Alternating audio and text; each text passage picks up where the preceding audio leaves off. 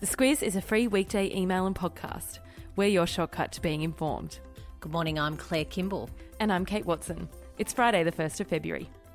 In your Squiz today, Facebook releases its financial results. Napoleon Perdis goes into administration. Some good news on sharks. And Friday Lites. This is your Squiz today.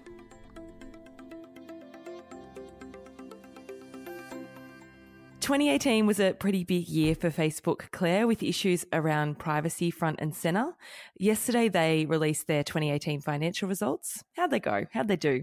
Well, people were bracing for some pretty bad results, and Facebook had mm. actually warmed people up to say, yeah, it's going to be a bit of a tough result because of all of the issues that they'd had. But in the end, what they reported yesterday was that uh, the number of people who logged onto its site and opened up the app at least once a month was up 9%. So that means that 2.32 billion people log on to Facebook at least once once a month revenue was up 30% and profit was up 39% for the year. So, yeah, pretty good result given all of the issues that they had. Yeah, they're not out of the woods on privacy though. Apple came out pretty hard yesterday with some ac- accusations against Facebook. Yeah, what Apple was accusing Facebook of was uh, paying users um, to put an app onto their technology, which allowed Facebook to then basically snoop on all of their online activity going forward. And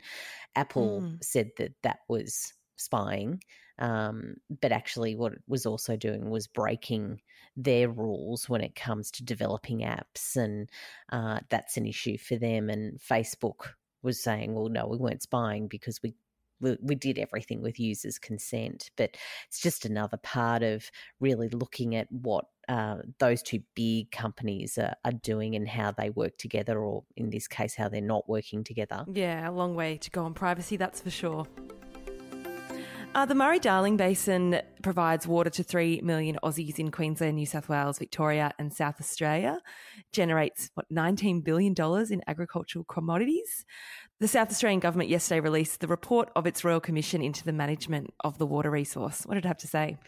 What it had to say was pretty damning. It said that the setup of the Murray mm. Darling Basin Plan basically wasn't off a good base, it, that it, the plan was flawed and that it was driven by politics and not science. And then when it came to administering the plan, it basically uh, accused the Commonwealth and those state governments of maladministration, is probably a nice way of putting it. Um, other cases it's it pointed to of corruption. So it's something that has been talked about quite a bit over the last few weeks, particularly when we're looking at the drought and river health. There's been those fish kills around Menindee yeah. in New South Wales um, cases last year, which is what sparked this Royal Commission of river users much further upstream than South Australia, uh, taking too much water out of the river. But yet seems to be heading into a pointy end of being an issue that's ripe for this year's elections.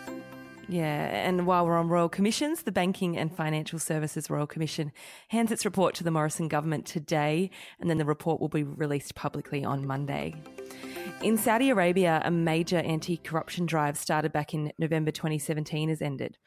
And Crown Prince Mohammed bin Salman, who is the guy that was talked about quite a bit last year in relation to the Jamal Khashoggi mm. killing, uh, was really behind that. And when he kicked that drive off, it was really uh, a signal the world thought that that country was changing and opening up and really straightening up some of these things. But yeah, of course, you know, the conversation around Saudi Arabia is a lot more complicated than that. But uh, basically yesterday signaling an end to that corruption, anti corruption drive uh, was something that the country felt it needed to do because uh, having it um, signaled to the world that perhaps investing in Saudi Arabia wasn't necessarily the best thing to do if it was that corrupt. But uh, apparently, the line has been drawn under that. They're trying to give a sense of confidence to investors that, you know, things are a lot better and it's time to bring mm. their money back. Good context.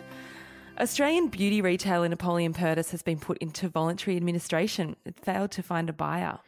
And it wasn't that long ago that it was doing really well. It had some mm promising international deals. It was uh, earning revenue of more than $100 million um, in the year and um, seemed to be going gangbusters. But of course, retail, as we know, is very fickle. There's been lots of Australian retailers of late that haven't done particularly well.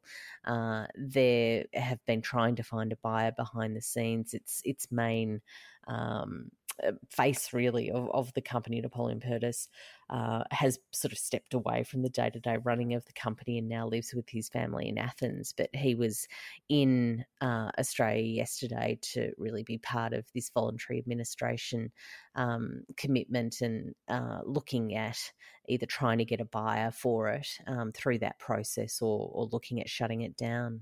You've included a link in the Squiz Today email from back in 2013 profiling Napoleon himself and how he built his company, which is worth a look.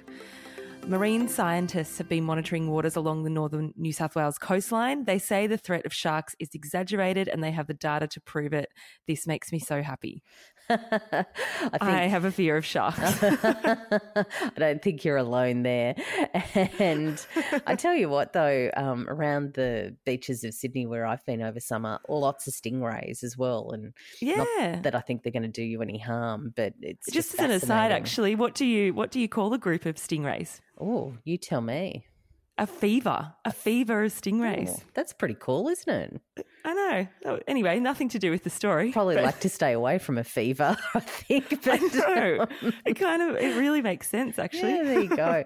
but yes, um, rethink your 135th swim. It sounds like it. It really uh, apparently got 100 and what 35 more chances of seeing a dolphin than a shark. So I don't know how the maths works on that. I just think you need to keep count. Very important to keep count. In Friday Lites, you've got an article on the life and times of a personal shopper at Barney's, which is worth a read, as well as a quote that keeps popping up on your social media feed and everyone's social media feed. Uh, but it's the video of Amy Bockestedt that got me, Claire got me all welled up. It's beautiful, isn't it? Yeah, it's really cool. Uh, I won't spoil it for people. You really need to get into the email and see it. But if you just want something that makes you feel good, it's definitely the one today. Yeah. We won't say anything else. That'll be our most clicked link to today, I'd oh, say. I hope so. It's worth it. It's a very worthy one. What about the subject line? The subject line today is I see it, I like it, I want it, I got it. Oh, that's Ariana Grande's new song, isn't it? It is from Seven Rings. She had a bit of a tattoo fail uh, yesterday. She's got a new, I think she's got 50 tattoos. Um, wow. She's got a new tattoo. She doesn't have enough skin. I know, she's tiny. She got this one on the palm of her hand, but yeah, there was a bit of a fail. What she got um, in Japanese characters was um, barbecue grill rather than seven rings. So luckily, she said she does have a love of, of little barbecues. So anyway, nothing worse. Have a great weekend, everyone. You can follow us on Twitter, Instagram, Facebook, and we're also on LinkedIn, as we've said. Uh, if you like the Squiz Today podcast or email, please tell your mates about us so we can get more people informed in the morning. Thanks for listening. We'll chat to you on Monday.